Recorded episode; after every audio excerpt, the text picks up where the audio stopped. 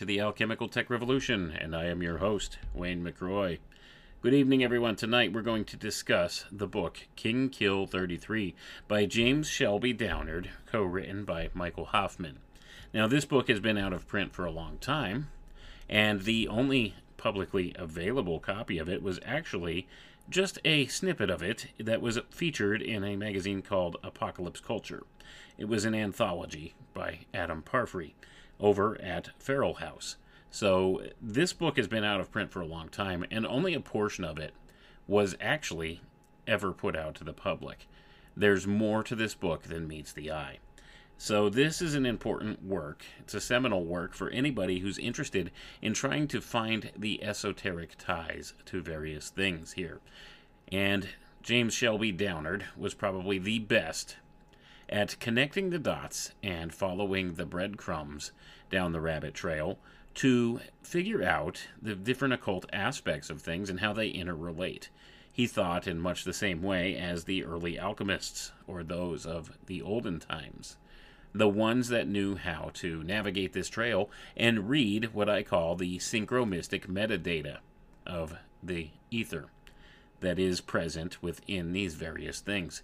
And it all ties back to occult ritualism in many ways. That these dark occultists who run things in this world, they use these methodologies to set things into motion in this world, and sometimes you could connect the dots and realize what they're doing by recognizing this synchromystic metadata that they use. And James Shelby Downard was a master of reading this type of metadata. And this book, King Kill 33, goes into specifics about not only the Kennedy assassination, but about the general way in which you can learn how to follow these various trails.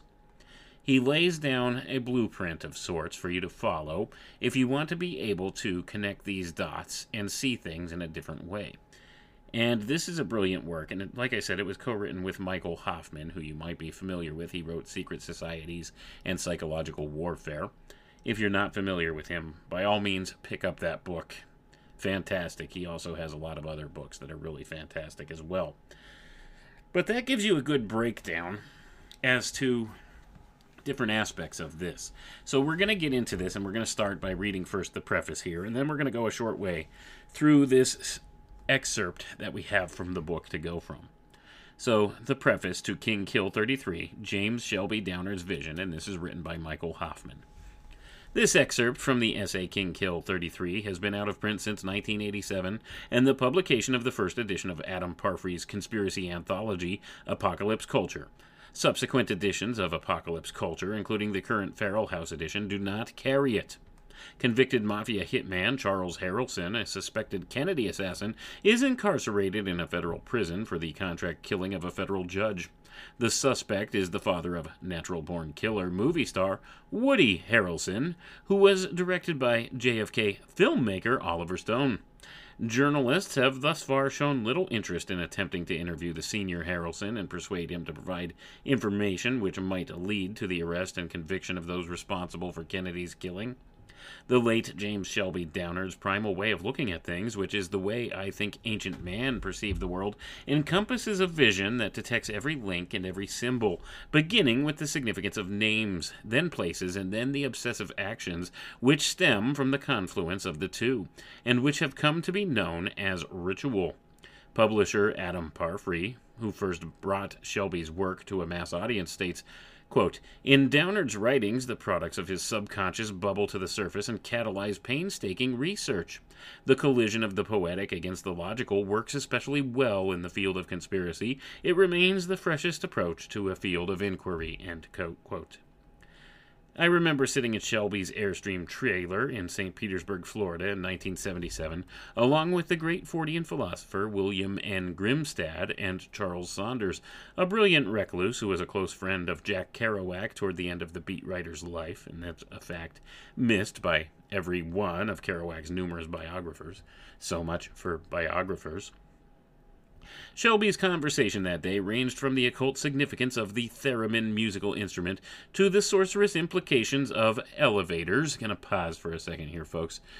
Did you remember the way the pop star Prince died in an elevator, much as his song portrays when the elevator tries to break you down. You see, there's an occult connotation to elevators, and James Shelby Downard recognized this in 1977.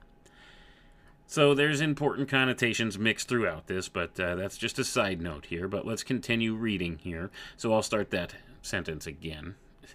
Shelby's conversation that day ranged from the occult significance of the theremin musical instrument to the sorcerous implications of elevators, the relationship he had with an evanescent rabbit named Petey, the sinister connotations of the circus, and the mystical topography of the American Southwest, which Mr. Downard knew the way you and I know our backyard. As he fried our hamburgers, he regaled us in his prospector's drawl with the hidden wonders of a tapestry of coincidences which he wove from the seeming mundane details of everyday living into a magic carpet of incomparable strangeness and peerless utility. Parfrey spoke for many of Shelby's friends and associates when he stated, quote, Downard has influenced me to look with interest upon the details and the fantastic convergences of life, end quote. For my money, James Shelby Downard is the one man most intimately tied to the once and future November on the Camelot calendar's 33rd turning of the wheel, in this age of the revelation of the method, the era of the deluge of hidden facts made public, which Downard predicted would not liberate us, but only enslave us further. More than two decades ago, he foresaw the coming of this time as the fulfillment of the final dictum of the alchemical rampage of the elephant must be the behemoth run amuck in the fields of our nightmares. As the X Files and other fictional TV shows, which neither I or Shelby have ever seen, purposefully muddy the waters with a flood of pop drivel disguised as revelation, the actual truths are lost in the swirl.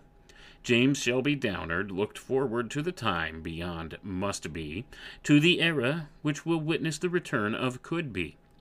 After the coming cataclysmic chastisement has run its cleansing course, we will once again wish upon a star and dream a destiny free of the Masonic chain that at present binds our nation as tightly as the hangman's rope once bound the rotted cadavers on Tyburn Tree. Despite having been relentlessly targeted and attacked for more than a half century, Mr. Downard, unlike poor Kennedy, did trip the Herodim on the winding stairs and did slide down the railing like a child, outwitting enormously big and powerful bad guys by the fortune which Providence reserves for the guileless. Michael A. Hoffman II. A wonderful preface there by Mr. Hoffman. And James Shelby Downard, as stated, was a master at reading this context within things, being able to connect the dots in many ways. Context in what I call synchromystic metadata.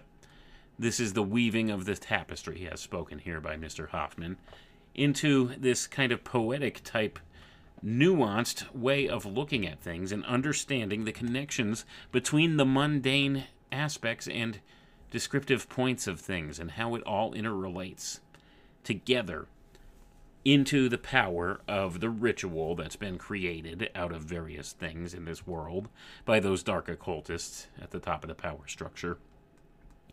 How this actually works, no one could really say for sure. Is it really people who plan these things so meticulously, or is there an intelligence beyond the human that perhaps guides some of this stuff? I suspect the latter myself, but that's just my introspection and my judgment upon that, my opinion. I reserve the right to be totally wrong, as I do with many other things, but at the end of the day, I think it requires an, a beyond human intelligence to weave together all of these synchromystic details in this way.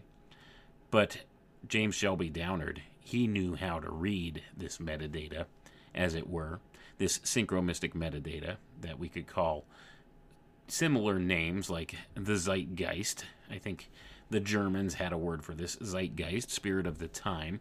This is the same type of concept to some degree, but it's all about interweaving the language of symbology through the current zeitgeist of sorts, the spirit of the time. And you could read these different details with this metadata, this synchromystic metadata. And if you could connect the dots with this metadata, you could begin to understand something a little more important about the thing at hand. And Downard was a master of doing this, and he laid down a blueprint here in this book for how you can look at things and start to connect some of the dots yourself and make inferences yourself with this synchromystic metadata and understand things at a deeper level. So we're going to get right into that here tonight. Excuse me. The introduction here.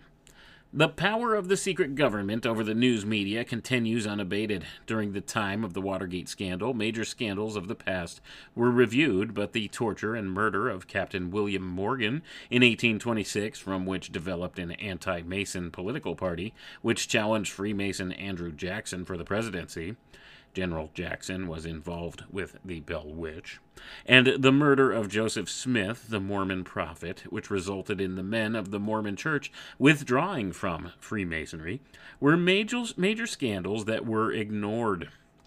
The Kennedy assassination has to do with Masonic sorcery, and the information I present in these pages is well known to certain news agencies who have chosen to suppress it, just as the motivation for the assassination has been plunged into cryonic secrecy, for facts concerning the assassination are supposed to be revealed in the future, which is a matter of public knowledge.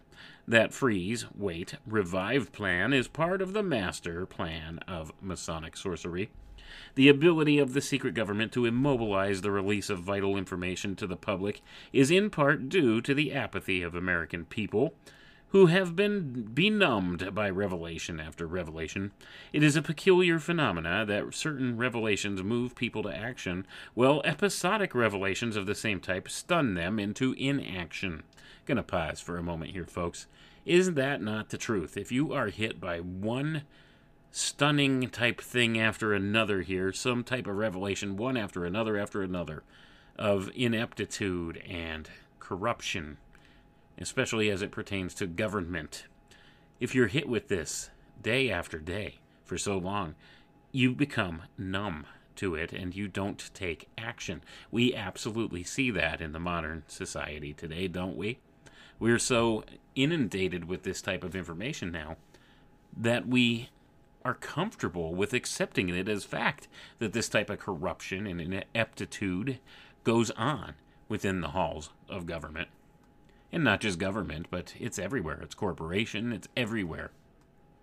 We see this corruption, this ineptitude, all of these various things going on in the society around us. We're watching society crumble in many ways. We're watching economies take a, a massive hit here on unbelievable runaway inflation, all kinds of things going on, logistics, supply chain issues. All these things have been escalated out of control by the power structure, by the actions and inactions of the power structure, these governmental agencies and stuff that we elect, ostensibly elect, to represent us, which they really do not. They represent their own special interests. And many of the special interests are those of these secret society groups, such as the Freemasons, as Downard alludes to here. But let's continue reading. I have devoted years to trying to draw attention to Masonic sorcery and its relationship to political control.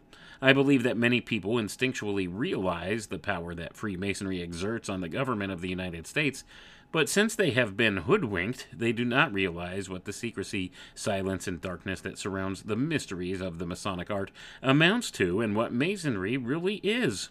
So, control of the government of the United States is just traced to Wall Street and not to the crossroads of witchcraft. And I'm going to pause for a moment here, folks. He capitalizes the letters of the words crossroads. And this is a hugely important point because so many things have to do with crossroads in the old alchemical sciences. It's uh, the mind game, controlling the mind. When you come to a crossroads, this is an important symbol in the language of the occultists. So the crossroads here is an important thing. So we see here what he's alluding to in many ways. The American people have been brought to this crossroads and they shut down, you see. But let's go ahead and continue reading. An archetype of betrayal of the common man, i.e., the vulgar herd, has been and is going on, and the betrayal, which involves a great deal of fertility and death symbolism, is seemingly motivated by the endeavor to bring about syncretism in opposing principles of a mystic power, and to green Israel, rebuild the Temple of Solomon, and establish a one world government. It is by way of Masonic sorcery that the union of opposing principles is supposed to be brought about, and the people that practice Masonic sorcery are arch criminals who have been and are perpetrating a crime against humanity. And I'm going to pause for a moment here, folks. So he's talking about Masonic sorcery, the union of opposing principles.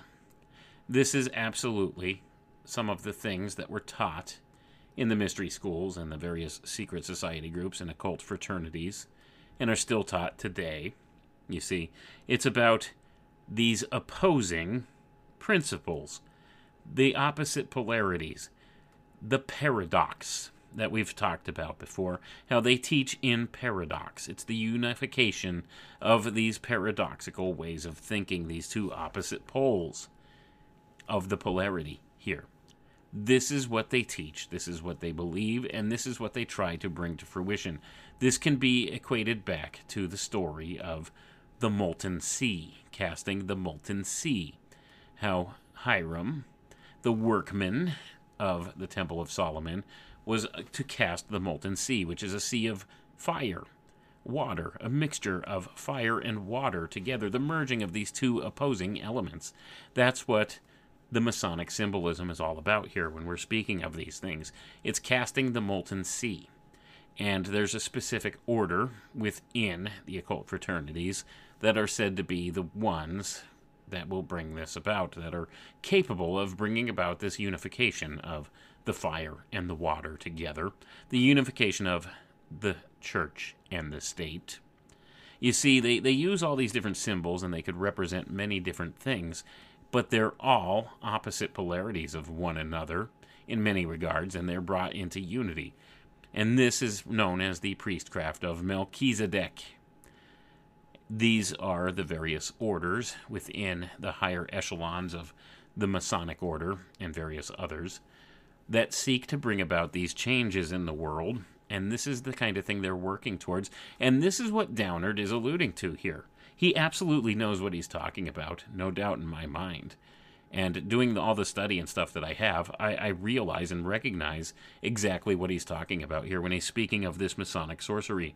That's absolutely an apt description of what goes on. But it's not just the Masons, folks, and that's the whole thing. It's all tied together at the very topmost levels of all these secret society groups. These are absolutely the people in control. These are the changes they try to bring about. And this is the synchromystic metadata we need to be able to read and understand why it is they do this and what it is they think they're doing. So let's continue reading here because I want to get a little bit further along in this. I don't know how much we'll be able to cover tonight. We'll probably have to do a part two of this, but we'll get as far as we can. Excuse me. The arch criminals stage managed Dallas in the killing of Kennedy and the news media reaction ever since. There are today thousands or perhaps millions who are apathetic to the control that exists over us, and who labor under the misapprehension that somehow life can be beautiful if we only forget and discard our ideals while getting on to the business of consumption. America is a news ghetto where the news media continually endeavors to promote apathy while going through the motions, the lip sync of reform. Like a haunted house draining its occupants of will in return for sleep without nightmares, American people are mental captives of a horror that feeds them misinformation as its stone bell tolls the death of individuality.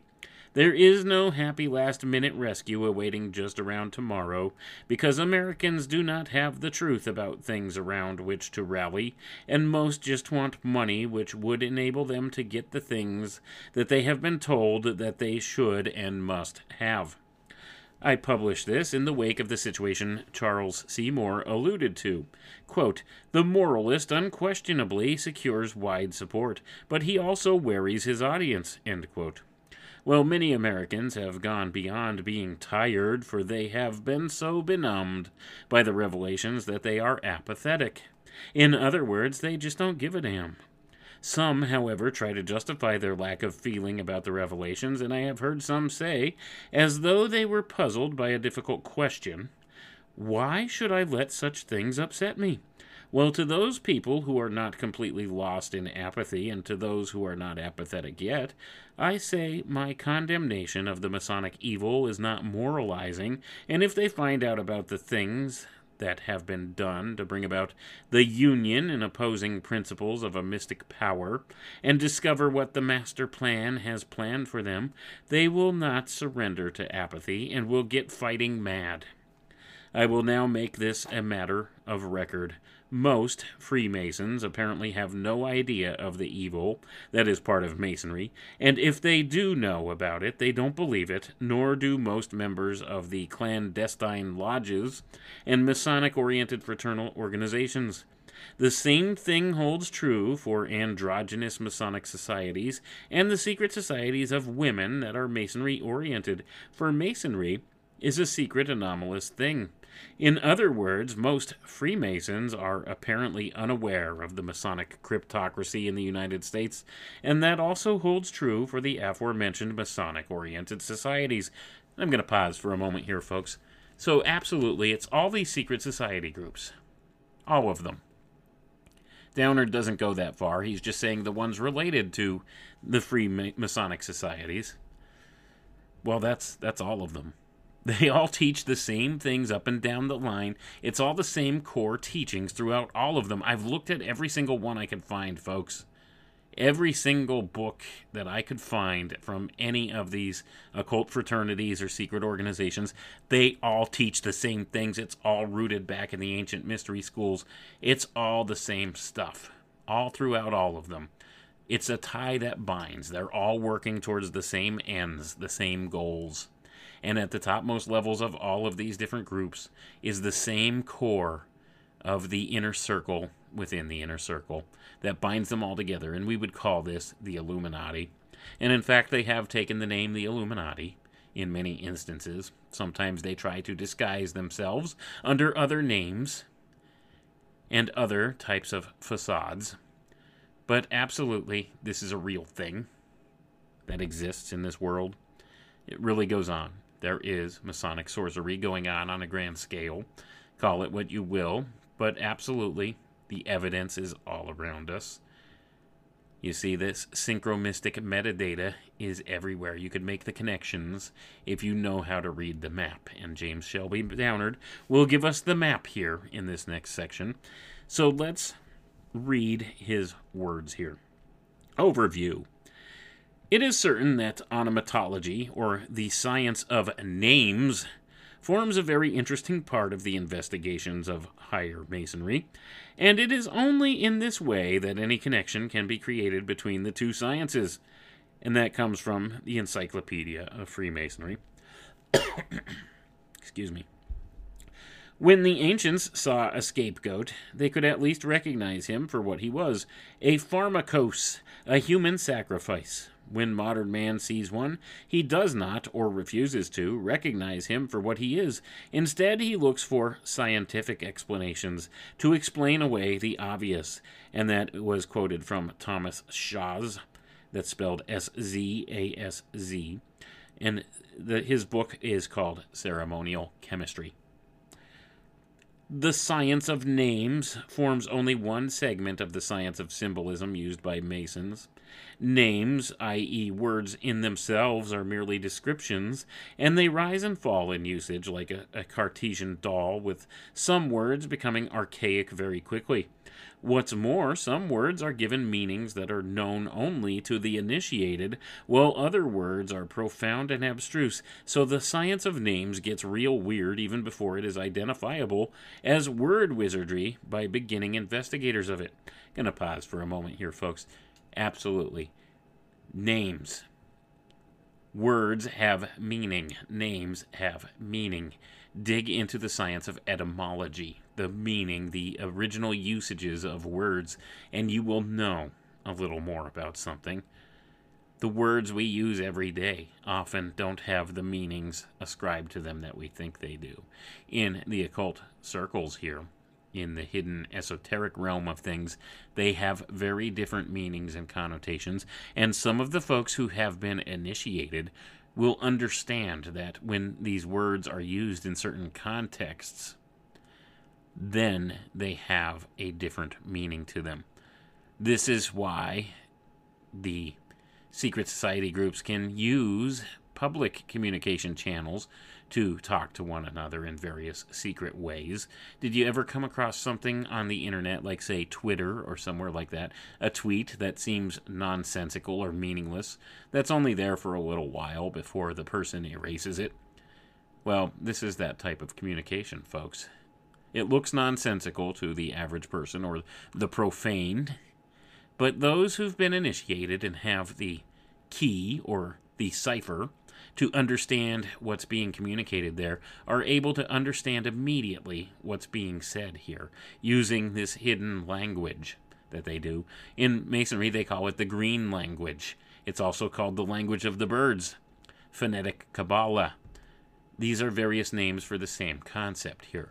They use words as symbols representing something else, and a lot of times it draws on the very names or meanings, original etymological meaning, meanings of the words and where they're drawn from. And only if you have the proper cipher to understand the intention, the intent, and the context of the symbol, then you can garner the true meaning from what's being communicated. And this is how they work in these Masonic circles and various other secret society groups. Downard knew this, and this is absolutely what he was trying to communicate here. But let's continue reading. The JFK assassination encounters this science in a decisive way and contains a veritable nightmare of symbol complexes having to do with violence, perversion, conspiracy, death, and degradation. These elements are important not only as cause and effect in the murder of a president, but in the ensuing reaction of the people of America and the world. The fertility and death symbolism in The Killing of the King rite, which is part of greening ritualism that has to do with JFK, has been suppressed because examination of it must necessarily link it to Freemasonry and its mysticism as well as to the political influence it exerts. Obviously, this would do some damage to public confidence in Number one, Masonic progressivism, i.e., liberty, equality, fraternity. Number two, those who have shielded the conspirators. And number three, the entire mental concept that passes for knowledge about the genuine nature of the government of these United States.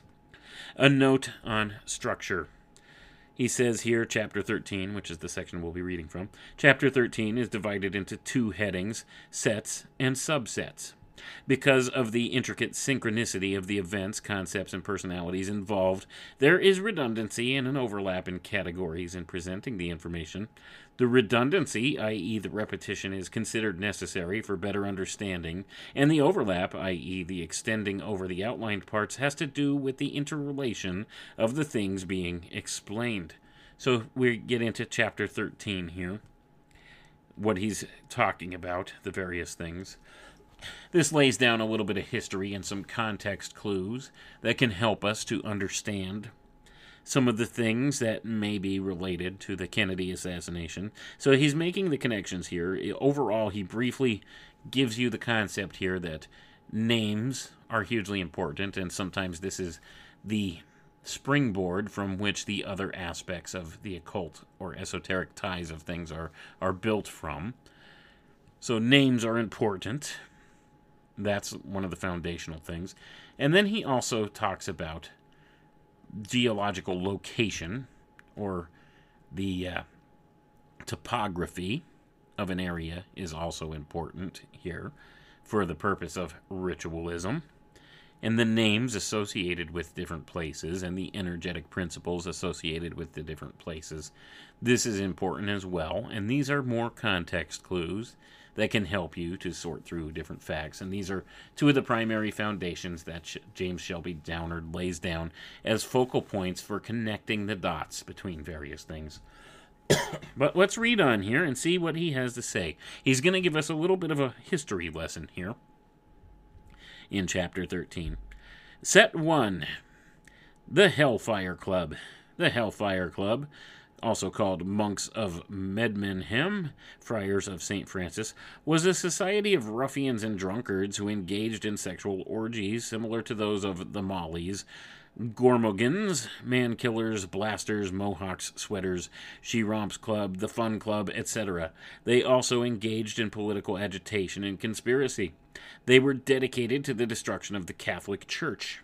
The membership was highly placed in the British government. The Prime Minister, the Chancellor of the Exchequer, the First Lord of the Admiralty of the Prince of Wales, and the Lord Mayor of London all shared in the privileges of the Hellfire Club.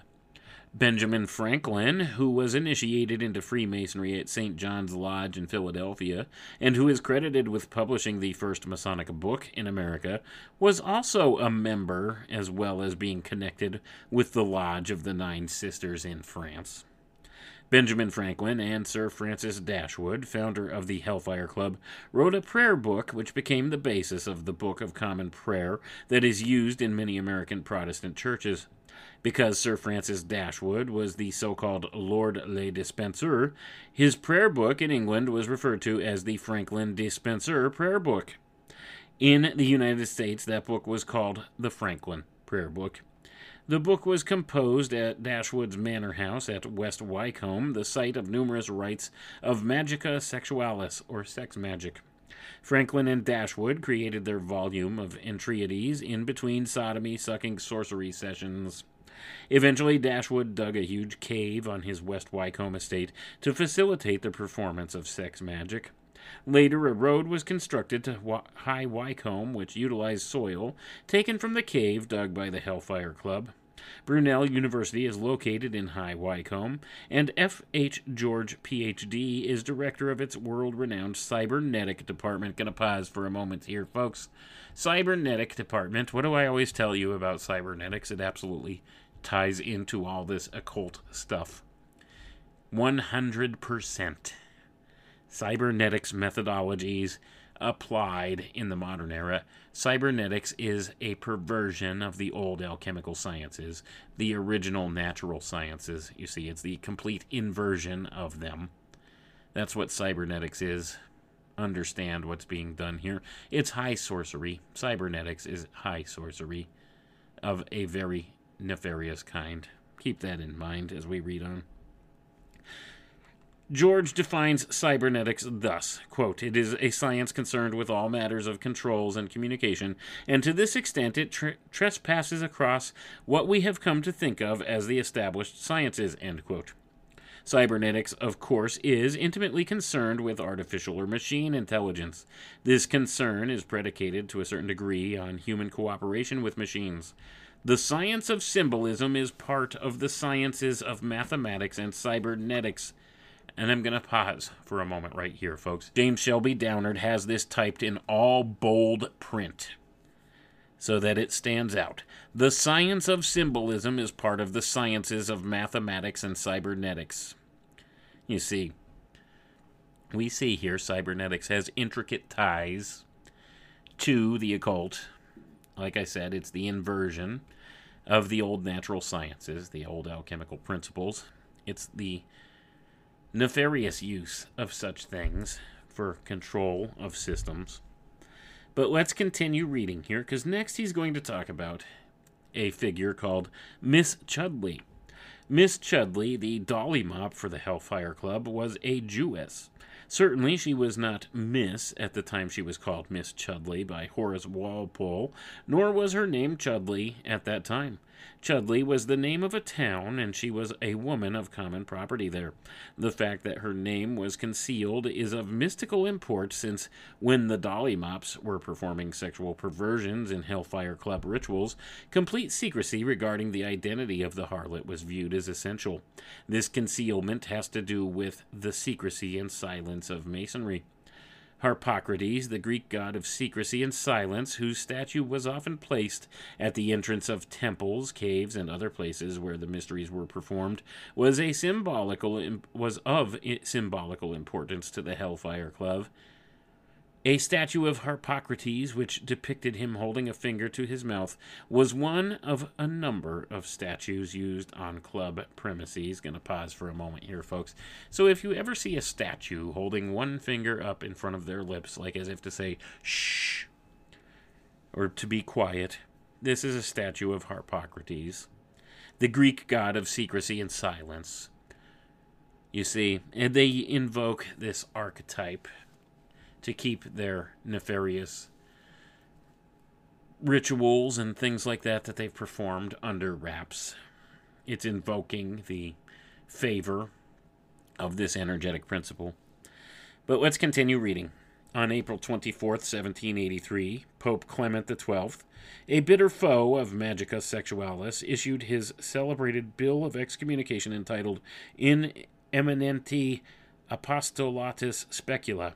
It specifically decreed, quote, in order to close the widely open road to iniquities which might be committed with impunity, and also for other reasons just and just and reasonable, that have come to our knowledge, we have resolved and decreed to condemn and forbid such societies, assemblies, reunions, conventions, aggregations, or meetings called either Freemasonic or known under some other denomination. We condemn and forbid them by this our present Constitution, which is to be considered valid forever. End quote.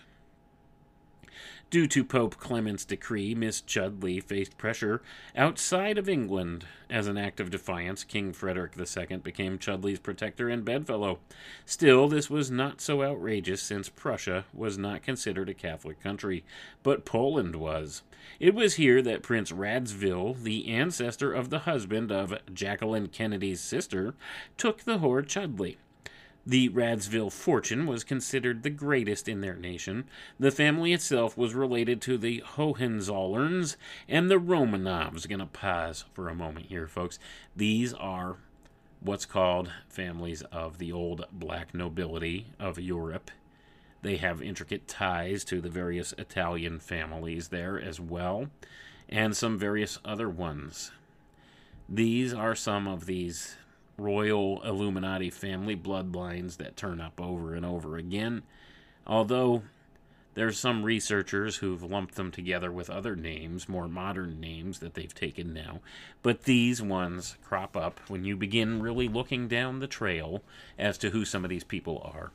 The Hohenzollerns and the Romanovs. I'm sure you may have heard the name Romanov. Maybe not so much Hohenzollern. But these are important names when you begin to study these esoteric type things. They crop up over and over again in conspiracy culture if you dig deep enough and go down the rabbit hole far enough. which is where we're heading tonight. I mean, th- this is some pretty deep stuff we're getting into here.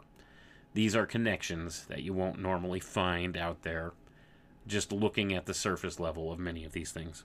That's why it's important that we dive deeper here and find these synchromystic connections because they are there and they are important.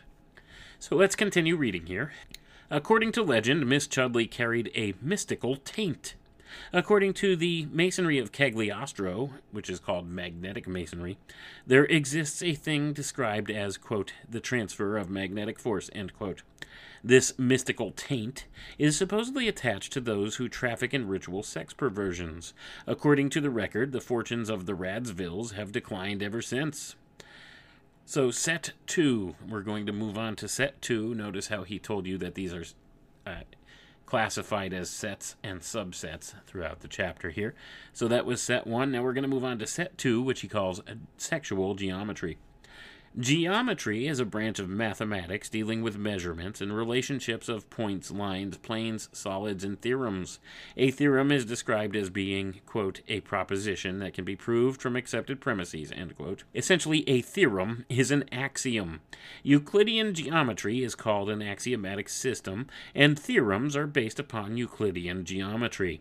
The Euclidean theorem has to do with the right angle triangle, which is the, the quote, that the sum of the squares of the two shorter sides are equal to the square of the longest side, end quote, and it's traced to Pythagoras and then to the ancient Egyptian religion, where the right angle triangle symbolically expressed the sexual relationship between Osiris and Isis, which produced Horus.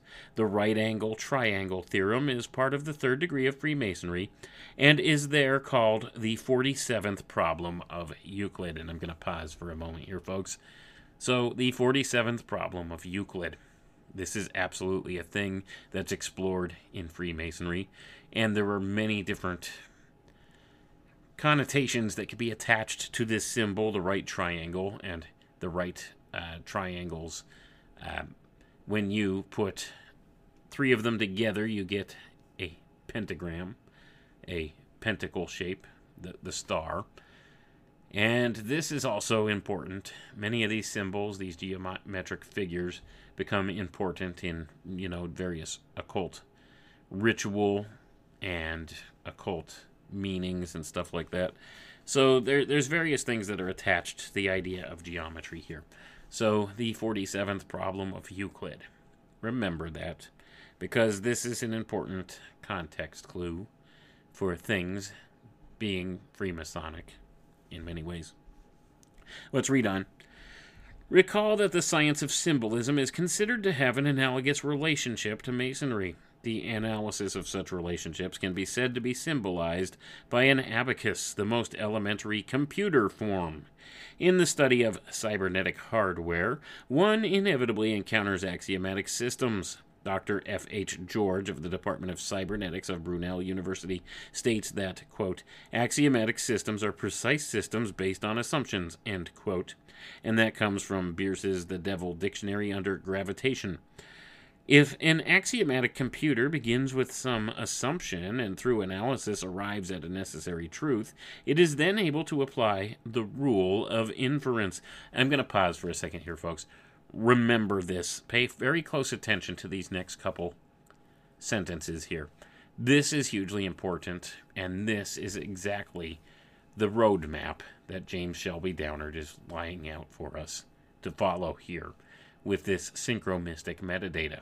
This is an application of cybernetics methodology, and they've used it in many ways against the public at this point. But understanding the rule of inference, this is the key to finding the, the trail, the breadcrumb trail, when you're following these esoteric clues of this synchromystic metadata. And this is what's being pointed out here. So I'm going to read that sentence again and we'll continue on. If an axiomatic computer begins with some assumption and through analysis arrives at a necessary truth, it is then able to apply the rule of inference. The rule of inference is described as, quote, the ability to draw a conclusion, end quote. Dr. George provides an example. Quote, I am in Buckinghamshire. For the assumptions, I am in High Wycombe, and High Wycombe is in Buckinghamshire. Such a conclusion is a necessary truth which would be acknowledged by the axiomatic computer at Brunel University. Let us establish a hypothesis in which this computer at Brunel in High Wycombe could, in the twinkling of an eye, of an all seeing eye, it says here, come to some conclusions that would be spectacular. It could decide that its axioms were Euclidean, and by that, by way of the 47th problem of Euclid, that it was Masonic, and by way of the third degree of Masonry, that it had had assassination de- denotations, and then, by the same chain of deduction, conclude that it had fertility divinity between Osiris, Isis, Horus associations. I'm going to pause there for a moment, folks. I don't know if you picked up on exactly what was being said here, but this computer, as it were, okay, he's using this as an example. If you could program a computer with these axiomatic type principles, these cybernetics applications of making these inferences based upon context clues. You see, this is how the Freemasonic societies work. This is how this synchro mysticism works it's through the context clues. So, the context clues that the professor here gave is that he was in Buckinghamshire and he was in High Wycombe at Buckinghamshire. So, the computer would instantly understand by breaking down where why Highcombe is and what its name is, and Buckinghamshire, where it is, what's located there, what the name means, where it all comes from he would be able to understand that there's Masonic associations with it. There's Euclidean geometry associated with it by way of the 47th problem of Euclid, being an association to the Freemasonic University there. And then he would also associate that, the 47th 47th problem of Euclid with the third degree of Freemasonry, which also has inherent in its ritual connotations of assassination, things like that associated to it. And this also has ties that connect back to the ancient Egyptian mysteries, the mysteries of Osiris, Isis, and Horus. So the associations are all there in the context clues. So the computer, should it make these assumptions, these inferences, using this rule of inference can make various connections there to the location of the professor in this way. I hope I didn't over explain that or try to uh, draw uh, people a little further into understanding the dot to dot connecting there. But uh, it's it's very hard to describe if you can't see the trail in front of you connecting the dots. But this is kind of the example he gave here, and I think it's a poor example, honestly, for a lot of people to understand, especially here in America, because we're not familiar with the geography over in the UK as much. So those two names might be meaningless to us, you see, or Brunel University might be meaningless to us. So, you know, it's not a good example for us to go with. But it was one that this professor understood, and it's one that uh, James Shelby Downard was able to pick up on. But let's continue reading here. I call attention to these potentialities to demonstrate how an axiomatic computer may stray and imagine itself the deus ex machina, and then, after a series of calculations, conclude that it is of the fertility god type, and identify with the people of the Hellfire Club, since the old dirt road, traveled by them from West Wycombe to High Wycombe, might well be considered to lead to the very door of the Brunel computer. Hence, it is within the realm of probability that that cyborg is a swinging god that swings both ways. Very few are actually privy to the internal workings of this computer whose functions are concealed. One would need to exist in a sympathetic relationship with such a machine in order to communicate with it totally. In Masonry, the Brethren of the Mystic Tie symbolizes a sympathetic, nonverbal understanding, a spirit of Masonry, described thus quote, In some voiceless Masonic way, most people in that saloon had become aware that something was in the process of happening, end quote. Wister's Virginian. This illustrates a sympathetic relationship that does exist between some now, when such a sympathetic relationship exists between people and a computer, you have the making of a community mind and people without individuality. And I'm going to pause for a moment here, folks. So you see, Downard's making the connections of people and computers at some point being connected together in thought processes and how this community mind will eliminate individuality. This is transhumanism. James Shelby Downard saw this coming way back in the 1970s. He understood the occult connotations attached to this rise of the machines of sorts, the connection of the human being to the machine, the transhumanist notion, it even existed back then. It wasn't maybe called that or understood to be that back then. This guy was way ahead of his time. Let's be honest here. He understood, he saw the connections here, the synchromystic connections. He understood what was being done there, and he was able to put two and two together with this based upon this research he'd done with this Brunel University and this professor and the Hellfire Club and all of these various things, these ties that bind in this Masonic ritualistic language of sorts. And this is how you connect the dots in many ways. And some people, eh, for some people, this may be a bridge too far. All right. You may not understand the importance or the nature of being able to connect the dots in this way or to do this, but be assured there's absolutely something important to it. And this synchromystic metadata is very real, it's out there. And if you know how to read it, if you know how to use the context clues and the rule of inference here, you can connect some dots and understand something a little more about various things. But at any rate, let's continue reading here. So, set three. Now, we're going to get into Macbeth and Scotland. And we'll see. He ties all these things together to the Kennedy assassination later in the book. We're not going to get that far tonight.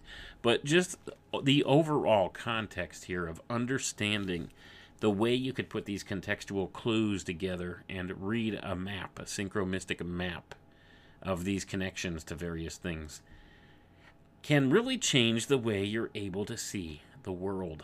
All these very detailed nuances that are connected to events and people and various things. And like I said, a lot of this seems to go beyond the ability of human intelligence or the human condition to plan these things in this way. I think it requires an above human intelligence or a beyond human intelligence to integrate all of these things together in various ways. So it's it's a lot to consider, I know, and there's very spiritual connotations to all of it. And the connections here made by Downard just to the cybernetics principles alone is really kind of a telling thing for me. It, it really reifies many of the things that I've found in my researches. All of these various things that I've I've gone at in this way and come to many of the same conclusions here. So it really affirms various aspects of the research that I've done into this. So it's important uh, when we pick up this stuff and, and look at it, understand the connections are there and be able to make the inferences ourselves. But next, we're going to talk about Macbeth and Scotland. And these people always like to refer back to some of the literary works of old, the classics, that sadly we're not really taught that much in our school system anymore. But that's a, a point for another day. But let's read on here. Before pointing to the mystical associations between the murder of the president and Shakespeare's tragedy of Macbeth, I wish to call attention to the appearance of the witches in Act 1, Scene 1, and to the line in which they chant fair is foul and foul is fair. This is reminiscent of Hermetic art, alchemy, as well as the individuation or shaping of an integrated personality in the psychology of C.G. Jung, in which the archetype of unity, the self head autocephalus, the Yetzer Hara, and the Yetzer Hatav of the Jews, and the mingling of all with all is manifested. Gonna pause for a moment there, folks. So he's gone across the board through various of these teachings of these from these various occult fraternities and stuff and connected these different things together. What Jung called the archetype of unity. You see, and he connected it to some of these older ideas because make no mistake about it Jung was an alchemist. He understood what he was doing. He just gave more modern suitable names to many of the concepts. So that being the case he did that. He gave it a more modern type of a language to refer to these things with. And in so doing he was able to make a connection in the modern era with these things and connect them to our modern world in a better way so people could understand better. So that's what Jung did. He bridged the gap between the old ways of teaching, the old thinking, and brought it forward into our modern era for our modern sensibilities to be able to understand. But Downard recognized this and was able to point out where some of these things, these ideas Jung had, came from because they weren't his own. You see, they were based upon the older sciences. But let's continue reading here. Next, it is important to note the appearance of Hecate to the three witches in Macbeth. Hecate is triple countenanced, and being threefold in aspect, she is known as Diana on earth, Luna in heaven, and Hecate in hell. These three women, of course, comprise one of the triads of Western mythology. Such triads were a central part of ancient religions, and the mystical triad idea became part of Masonic symbolism. In fact, there is a triad of three governing officers to be found in almost every degree, and in the higher degrees, there exists a symbolical triad that presides over under various names, just as Hecate presides in different places under various names. And I'm going to pause for a moment here, folks, so remember that. Hecate is known as Diana on earth, Luna in heaven, and Hecate in hell. So keep that in mind. Three different names, a triad of names representing the same energetic principle. And there's different examples of this that we could see if we string together more of the context clues of different things. This is just one example. like I said, Downard was a master of pointing these things out. He understood how these various things tied together in many ways. So let's read on and see what he says here.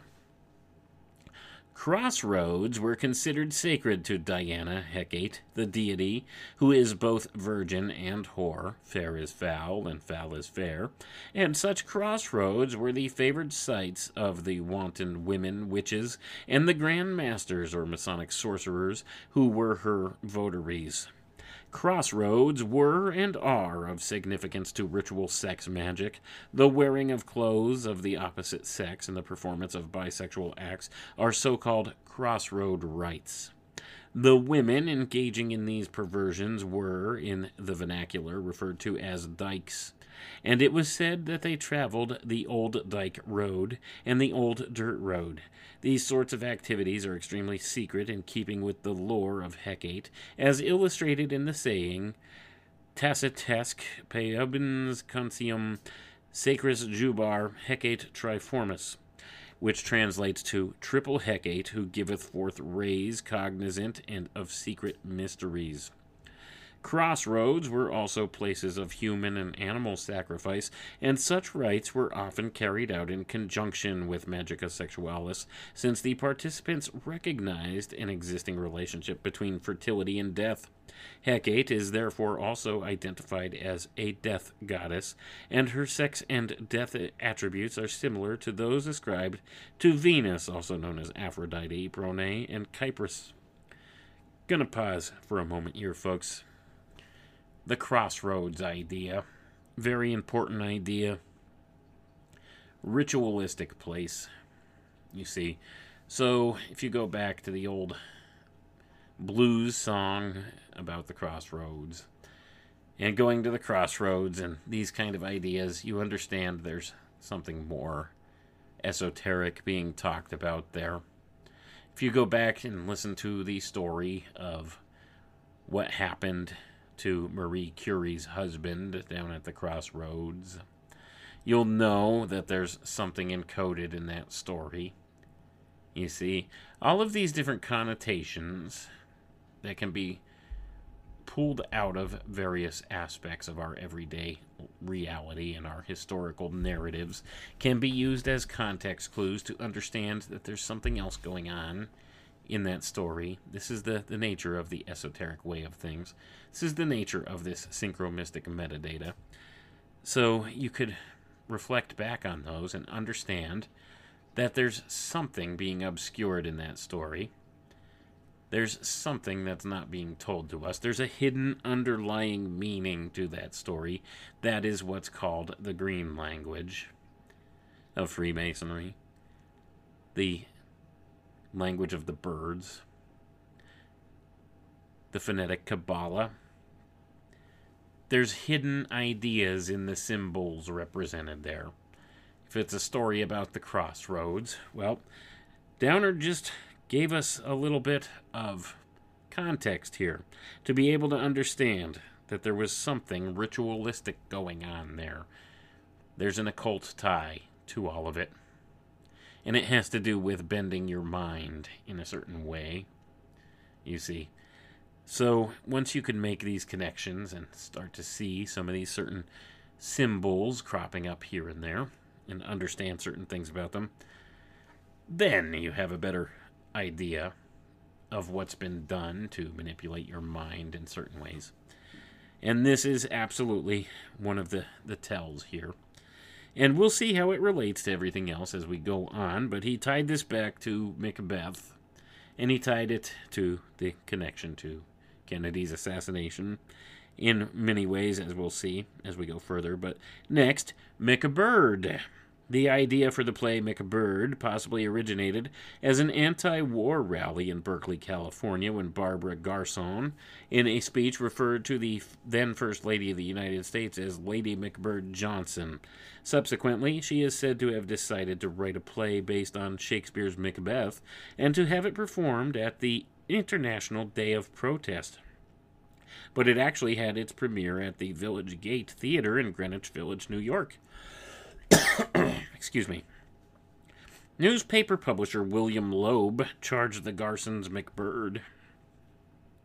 Implies that President Lyndon Johnson and Mrs. Johnson were conspiratorial involved in the JFK assassination. Gonna pause for a second here, folks.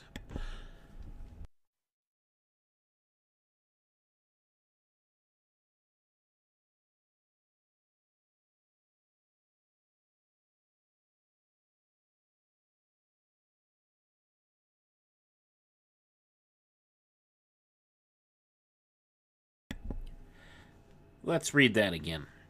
Newspaper publisher William Loeb charged that Garson's McBird implies that President Lyndon Johnson and Mrs. Johnson were conspiratorially involved in the JFK assassination.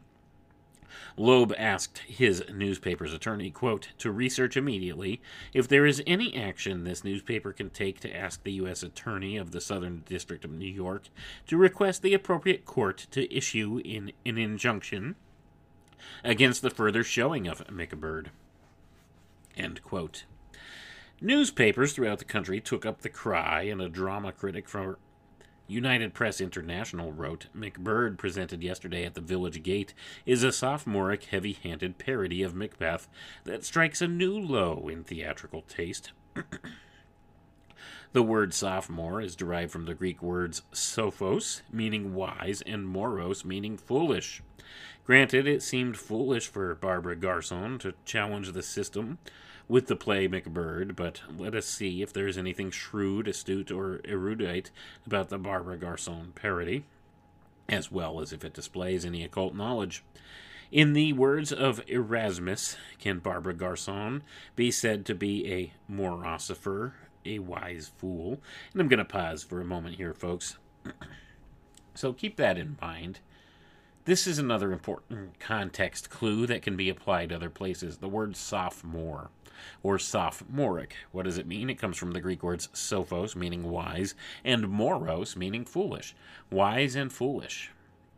This is the union of the two polar opposites, as talked about earlier here. You see the unification of these two opposite aspects of things, which the Masons see themselves as being the conduit for many of these secret society groups. This is the whole goal of these various orders is to unify the fire and the water as we alluded to earlier the opposites the wise and the foolish so that's why the connection's being made here but let's read on president lyndon baines johnson's name is phonetically linked to the macbeth clan Clansmen were divided into two classes those who were related by blood, and those individuals and groups who were under clan protection. Consequently, clans had sects of different app- appellations, and people with the same surname are known to have been attached to different clans. The Macbeth clan is related in a clannish manner to the Bain clan. The lack of clear distinctions between blood relatives and those under clan protection in Scottish genealogy has become so complex as to baffle expert genealogists who are not at all positive as to who begat or protected whom. Numerous Scottish names are rendered with a variety of spellings, and it is a matter of record that the sons of many Scotsmen spelled their names differently from their fathers. With this in mind, consider a clan listing having to do with the Bain and Macbeth clan structure. The listing, although it cannot be considered fully comprehensive, comprehensive, is considered somewhat more authentic than other clan lists. And he gives a list here of different names that are associated with the Macbeth clan Bain, McBean, McKay, McNab, Bain, McBain again with different spellings, all different spellings. McKay, McNab, Bean, McBean, Beatty, Macbeth, Binny, McBean, McBain, MacBean, Macbeth, MacBean, Mac, McIlvain, Melvin Macbeth. So these are all different names that are related to the Macbeth clan in the Scottish genealogies. And this is important because he does talk about names being important here. And the names associated here, so Lyndon Baines Johnson Bain being related to Macbeth, you see. So, being a part of the Macbeth clan in the Scottish genealogy. There's a connection there. So maybe he did have a tie of some sort to the Kennedy assassination, as many people have speculated. And this would lend credence to that idea. So he gives this list of names here as having the these clans all publicly claim to have the same ancestor. The Baines is keeping with the name exchange, are apt to refer to the same clan, even though the spelling may be different, as has sometimes appeared.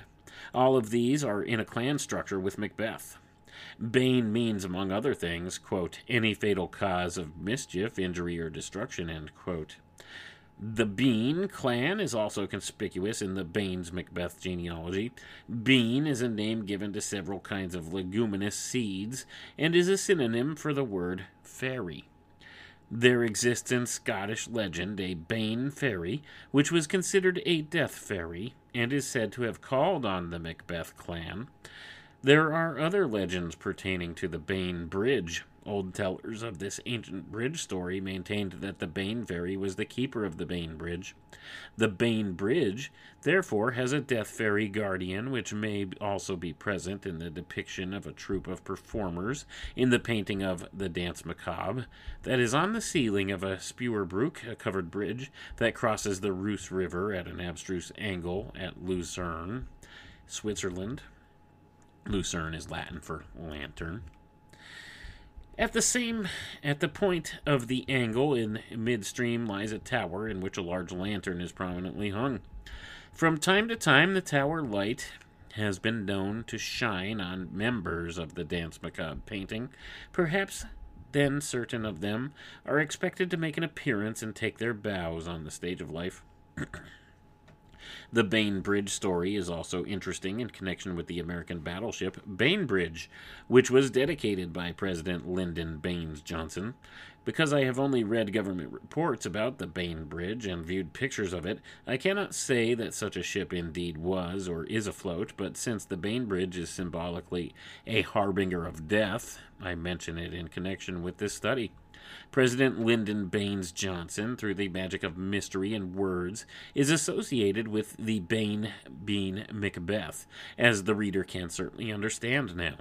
Bain in French means, among other things, bath. There are obviously many different types of baths sweat baths, mineral water baths, champagne baths, milk baths, blood baths, baptismal baths, the resurrection bath of alchemy, denoting rebirth and purification, or absolution baths given before the performance of heinous deeds, such as the baths given to the Masonic Knights of the Bath. So there are many ritual aspects to the bath. For example, when he was vice president, Lyndon Baines Johnson of Bloodbath Association removed his shoes before entering a Muslim bathhouse, reminiscent of the rite of discalciation in the third degree of Masonry, having to do with assassination. There are, of course, some plot discrepancies between the tragedy of Macbeth and the tragedy of John Kennedy, but then this too is somewhat typical. A very queer sorcerous strategy of the Masons is to plot murders using assassins who can be accused of murdering Masons, and on the other are actually those who murder anti Masons or symbolical scapegoats at Masonic behest.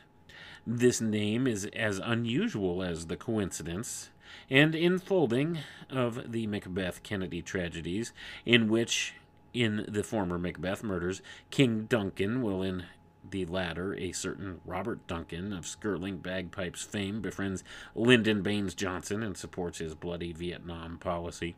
An explanation of this combination of name reversal and the interplay of spontaneity with preconceived patterns is at the core of a Masonic legend about three men Squin de Flexion of Béziers, France, Noffo Dei of Florence, and a third, unknown man who made accusations against the Order of the Knights Templar, which resulted in their downfall.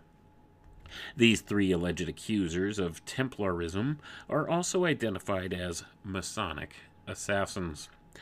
There were numerous accusers of this order whose testimonies caused it to be both abolished, as Orthodox history records.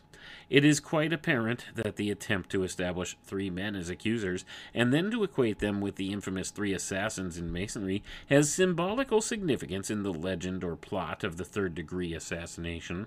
Another peculiar incident in the legend deals with the hanging of Marigny, a man who supposedly aided Squin de was hanged at Montfaucon by order of Louis X some two years after the suppression of the Knights Templar. This was an act of revenge perpetrated through Templar treachery. The revenge they took was of a symbolical character. In the change of the legend of the third degree into that of the Templar system, when the martyred James de Molay was substituted for Hiram Abiff, the three assassins were represented by Squin de Flexion, Noffo Dei, and the Unknown as there is really no reference in the historical records of the persecution of to the third accuser, it is most probable that he is altogether a mythical personage invented merely to complete the triad of assassins and to preserve the congruity of the Templar with the Masonic legend. The unfortunate Maragini became a victim as a result of a plot change in the Templar third degree legend and became symbolically synonymous with one of the three assassins and was therefore executed. Certainly, neither Morosifer, Barbara Garson, or anyone else could be expected to imagine that LBJ's friend Duncan might have some symbolical association with the King Duncan of the Macbeth tragedy. In relation to the magic and mystery of words, it was change of legend time. And we're going to stop right there for tonight, folks. You see, the connections here are numerous, and we're going to get a little further on in part two. We're going to pick up there for part two of this because I do intend to do a part two because there's so many connections that can be made. But notice that the ties back to Shakespeare in the context of assassination and these various things. These are the same calling cards that are played. Do you remember a couple years back that mass shooting event that happened in Las Vegas? Paddock. You remember that name? There's an association made with Shakespeare in that setup as well. And that still remains a mystery today as to the the reasoning behind it or the motive behind all of it. And the whole thing is very much convoluted, the whole story. And it's still unsolved today, and it's kind of disappeared out of the mainstream for a number of reasons. Because, in my view, it looked like a type of ritual. And it seems like they kind of got caught in the ritual and they backpedaled a little bit on what was going on. And they couldn't provide enough context to close out the mainstream narrative, so they backed away from it and had it disappear from the news cycle. But these connections are made all over the place, and this is the same type of connection that connects back to the Kennedy assassination. The use of the trope of Shakespeare being a playbook of sorts to connect different ideas and different genealogies and things like that to it through these synchromystic connections, these synchromystic metadata connections. And we see that Downard was really good at pointing these things out. So, that being the case, we will continue next time looking at this next tr- point in the trail that Downard points out and we'll explore a little further down the rabbit hole here because it's going to take a while to connect all these dots together. It's going to take longer than one program here to put it all together. So we'll continue on, and in part two, we'll throw together some more of the connections. But remember, the key important factors here tonight, the important takeaways that you can learn through this the ability to identify these synchromystic metadata patterns, to be able to identify a start point for them, and trace them in various ways through the names, primarily, as Downard did here.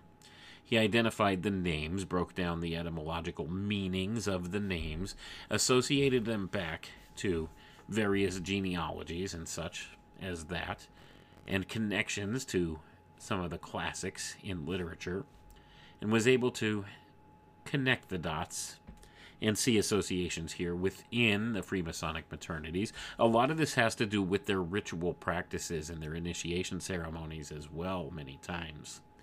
So, the more you learn about that, the better informed you'll be as to the nature of many of these things they present to us. And this is the important takeaway here. So there's so many connections that Downard makes in this book.